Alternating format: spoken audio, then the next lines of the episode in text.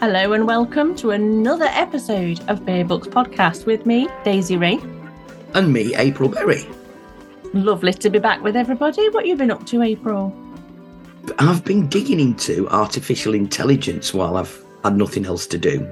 I'm going to refrain from asking, is that because you don't have any of your own? Very funny. It was something actually that was highlighted to me by my manager. She rung me a couple of days ago and said, Have you heard of Chat GPT? And I said, I've got no clue. What is it? And I needed to have a nosy. I went on and had a look. And it's it's like an artificial intelligence type chat bot. What can you do on it? You ask it questions and it, it gives you kind of all sorts of ridiculous things. So you can you can ask it to, to make limericks, you can ask it to make poems, you can ask it questions. Can you get it to make a website? I don't know. I could try, couldn't I? Yeah. I did notice that you were uh, wanting some free web. Uh... Absolutely. Well, I might as well put that out there actually while we're on here. So we are looking for a web presence on WordPress at Bare Books. So if you happen to be an author that is absolutely brilliant at using WordPress and want to set us up with a freebie website, then we will repay you by giving you an episode of Bare Books to highlight your writing and whatever book you've got that you want to amplify. Just one episode. Come on, don't be stingy. Give them two. What if they've only got one book? All right, then, okay. If they've got two books, they can have two. okay, they can have two in separate seasons. So, what else have you been doing then apart from touting for free labour? Well, other than that, I was reading an article actually on Medium. I don't know if anyone else uses Medium, but it's a app.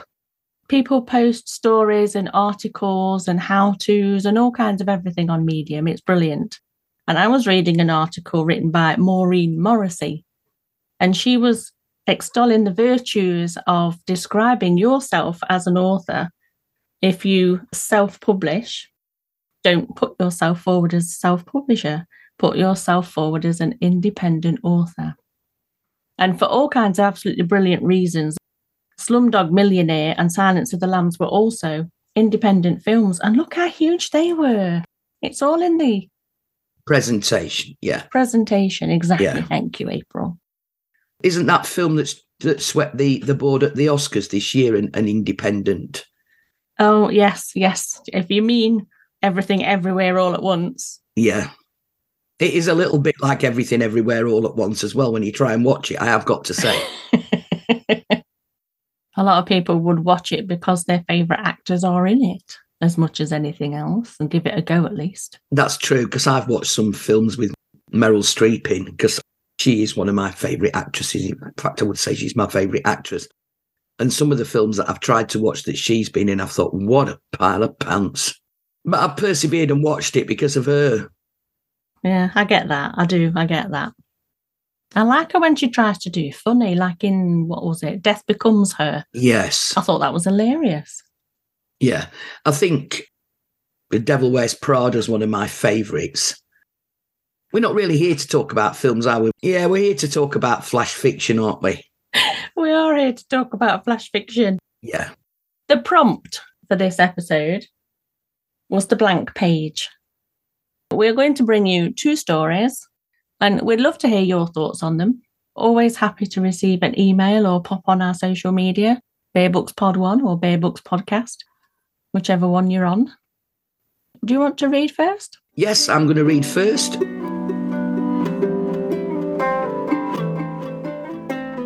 So get yourself that cuppa and put your feet up. This is my story for this week. It's called Comeuppance. Jeff stared into the distance. Anything was better than looking down at the grave of his partner. He needed to keep his eyes averted as he could not take a chance on anyone being able to read his true feelings. His partner was a well respected member of the community, and her passing was a complete shock to everybody, including Jeff. Finally, the priest offered a final prayer, and the mourners started to disperse, some lingering a few moments longer to pay their final respects. As darkness fell over the cemetery, a sense of quiet reverence settled in. The only sound was the soft rustling of leaves in the trees and the distant chirping of crickets. The grave of the deceased was marked with a simple headstone bearing her name and the dates of her birth and death. Jeff woke the next morning and wandered around the large house on the outskirts of the village, looking in every room on his way to the kitchen. What he was looking for, he wasn't sure, but when he settled in the kitchen with his coffee, toast, and newspaper, he knew he would have to start thinking about his future. A future only last week he thought would be vastly different. Jeff and Julie had talked about what they would do when they retired, the places they would visit, and the memories that they would make. Most of the planning had been Julie's doing, while Jeff was thinking about Susan, the new addition to his team in the office. Jeff wondered what would now happen to the business. Would he be able to run things as efficiently as Julie, continue to make the strategic decisions Julie had, which, if Jeff was honest, enabled them to live the affluent lifestyle they did? His mobile ringing pierced his thoughts. Answering it, he could hear the shrill squawk of Tammy on the other end of the phone. Tammy was Julie's daughter from her marriage to Gavin, one which Jeff had successfully blown apart 10 years ago, manically pursuing Julie until she crumbled under his relentless compliments, romantic dates, and frantic sex whenever the opportunity allowed. Jeff loved Julie, but Susan, well, she was just a distraction when Julie was working late, away on business or visiting Tammy, which Julie must do as Tammy wouldn't come anywhere near the house. She hated Jeff, and that hate was now spilling out down the phone to him. He was being blamed for her mother's death, which couldn't be further from the truth, but he would never be able to convince Tammy of that. The rest of the week for Jeff passed in a blur. He visited the workplace but didn't linger, only to reassure Susan that nothing had changed, but he needed to be careful about seeing her for a while until things were sorted. By that, Jeff meant the sorting of probate and all the other things that needed to be done when someone died, solicitors to see, wills to be read, estate sorted. The first thing Jeff was looking to do when he received the inheritance and the business was transferred to his sole ownership was move. He was born in a little village, but the six bedroom house Julie owned was a bigger pull than a one bedroom flat in the city. Jeff estimated that he was due to inherit around £10 million, he knew the worth of the business, the price of the house, and more or less the value of Julie's pension fund. He also knew that Julie had left it all to him in her will, well, except for money to ensure that Tammy was okay. Tammy and Jeff were due to meet with Julie's solicitors the next day, something that Jeff was not looking forward to. He knew how Tammy would react. More vitriol was coming his way, but in Jeff's mind, tomorrow would be the very last time he would need to ever see her, and boy, he was glad. The next morning, Jeff and Tammy were in the solicitor's foyer, glaring at each other, but even Tammy had the foresight not to make a scene in there. Eventually, they were called into Mr. Thompson's office and were sat next to each other across the desk from him. Jeff wasn't really concentrating as he should be and missed what Mr. Thompson was saying. Not that that mattered. Jeff knew what was in the will because they had both made their wills at the same time, five years ago, in this very office. Jeff, are you listening? said Mr. Thompson. Jeff dragged his attention to the person sat at the other side of the desk, who was talking to him with a not very sympathetic tone. So, as I was saying, you have 28 days to vacate the property. Tammy will be taking over the running of the business, and Julie left this letter for you. Jeff turned white. What was happening? Mr. Thompson handed him an envelope. Julie left this for you. She came into the office about a month ago. She knew she was dying, but didn't want anyone to know. Jeff slowly opened the letter and pulled out an almost blank sheet of paper with only one sentence written on it Susan can look after you now. He really did get his comeuppance, didn't he? Of course he did, yeah. What did he think he was going to do? Not keep it in his pants and get away with it? Absolutely. that would be the normal way of the way the world works. Yeah. The one thing I have noticed about the majority of my flash fictions is they're not very happy. I do have a bit of a macabre sort of twist to my storytelling. Maybe I'll try and write a happy. No, I won't bother. I was going to say I'll write a happy one for the next one, but I, no, no. Well, it's teamwork next time. You could do a happy teamwork outcome if you tried real hard. Mm, that'd be boring. What are you going to do? Have a team of people helping each other bury bodies? Oh, now there's an idea. yeah, there's an idea. I was thinking more along the lines of the Brink's-Mat bullion robbery. less bodies. Yeah, less bodies, but still a team of people doing something. Yeah, yeah, absolutely. When you think about teamwork, though, you know, it's really funny because you're right, my, my mind is macabre. When I think about teamwork, the Nazis were a team. Anyway, let's forget about that. Do we not have something a little bit more light-hearted from you? I've written about a writer, funnily enough. This story is called The Lonely Writer's Guide to Overcoming Self Doubt. Let me introduce you to Sarah Spondergasp. She was a lonely writer. She'd been writing for years, but had never shown her work to anyone.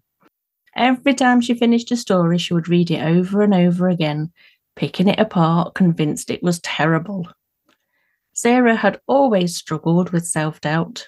She was afraid that if she shared her work with anyone else, they would judge her harshly or criticize her writing.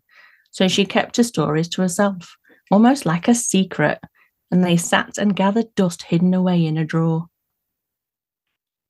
One day, while browsing a local second-hand bookshop, Sarah stumbled upon a book called The Lonely Writer's Guide to Overcoming Self Doubt. Intrigued, she picked it up and started flicking through the pages. The book was filled with tips and strategies for writers who struggled with self doubt, and Sarah found herself nodding along, agreeing with what she was reading on each of the pages. One of the first things the book suggested was finding a writing group or a critique partner. Sarah had never considered this before because she thought it was just another reason to be told her writing was rubbish. But the more she thought about it, the more it had started to make sense. Maybe if she shared her work with other people, she could get some constructive feedback and improve her writing so Sarah mustered up the courage to attend a local writing group she'd found online that met near her home. She was nervous at first, but everyone was friendly and supportive. They listened to her story and gave her some feedback, pointing out the parts they liked and offering suggestions for improvement. At first, Sarah was offended and defensive. She wanted to protect her writing, to defend every word she'd written, but then she realized that the feedback was helping. It was giving her a new perspective on her story and helping her see areas where she could make it stronger or more engaging. Encouraged by her experience with the writing group, Sarah started sharing her work more and more. She found a critique partner online and exchanged stories with them, getting even more feedback and suggestions for improvement. With each new round of feedback, Sarah's confidence grew. But even with all the positive feedback, Sarah still struggled with self doubt. She would read a story and convince herself it was terrible, even when others had praised it. So she turned to the book for more guidance. The book suggested writing affirmations, positive statements about herself and her writing that she could repeat to herself whenever she felt doubt creeping in. So Sarah started writing affirmations like, I am a talented writer. My stories are unique and compelling, and I am worthy of success. At first, she felt silly repeating these affirmations to herself, but over time they started to sink in, and Sarah began to believe in herself and her abilities, and the doubts began to fade away. Then one day, Sarah decided to submit one of her stories to a literary magazine. She was nervous, but she reminded herself of all the positive feedback she'd received and repeated her affirmations, and to her surprise, the story was accepted for publication. It was a small victory, but it meant the world to Sarah. It was proof that her writing was good enough, that she was good enough. And it was all thanks to the guide that helped to overcome her self doubt. From that day forward, Sarah continued to write and share her work. She still struggled with self doubt from time to time, but she now had the tools to overcome it, and she knew that with perseverance and a little help from her newfound writing community, she could achieve anything she set her mind to. However, as Sarah's writing career started to take off, she became increasingly obsessed with success. She was no longer content with simply writing for the love of it. Now she needed to be recognized, to be the best. Her writing became less about telling a story and more about impressing others. She became ruthless in her pursuit of success, sacrificing her own happiness and relationships for the sake of her writing career. Her writing group and critique partner noticed a change in her writing and tried to gently suggest that she was losing sight of what was important. But Sarah was convinced that this was what she needed to do to make it in the writing world. Eventually, Sarah's writing became so cold and calculating that it lost all of its heart and soul. Her readers stopped connecting with her stories and she stopped connecting with herself. In the end, Sarah was left with a successful writing career, but no friends, no family, and no happiness. She had let her obsession with success consume her, and it had cost her everything. But did she care? She did not. God, she's turned into a ruthless, heartless individual. I like the ending, though. It has a good twist to it. I didn't expect that. She was like a timid little mouse that turned into a dragon. Yeah. I wonder if that does happen to writers, that they become more consumed with success, that the, the art of, of storytelling is secondary to the success of the book or the, the writing. Yeah. Like, do you want to be a storyteller or do you want to be successful? It seems to me that Sarah stopped wanting to write stories and just wanted to be successful. She absolutely did. You'll have to tell us what you think of these stories too. You can send your thoughts into our email address, which is barebookspod1 at gmail.com. And don't forget, you can also send your stories in for Flash Fiction for our next episode, which is about teamwork. Oh, yes, I bet you can write all kinds of good stuff about that. So if you want to join in and have your story read on here, between 500 and 1,000 words, anything you like, as long as you're even just tenuously linked to the word teamwork, we will accept it if we love it. We could write a, a story about the podcast because that's teamwork. Well, I come on here and do a bit of talking and you do all the rest of the work. There we go. Look, teamwork. Teamwork. Best sort of teamwork that's going. Just a suggestion here randomly. You could have a murderer, a serial killer. I'm thinking story plots, not life. All right. Okay. Yeah. Who has a team of subordinates that have to dispose of and cover his tracks for him or her. That would be a good teamwork story to tell. Yeah, you see, that's you see, I don't think that's teamwork. The subordinates are a team. Yeah, but are they a, are they a cohesive team? Well, they are if they turn around and get rid of their owner one day. Well, yeah, that's true. Oh, that's a whole story right there. of course it is, yeah. Anyway, what have we got coming up next? Oh, yes. The next episode of the podcast is a book review, and it's a review of A Natural History of Transition by Callum Angus. Uh, it's a, a book of short stories, and I've got to say, I've read the first one, and boy, is it weird. I have to agree. I've read the first three at this moment in time, and they are surreal, maybe would be a, a word. Uh, not to give too much away about the book, but I thought the first story was about a moth. Yeah. The second one's about being the moon. Okay, right. Well, we'll not give too much away.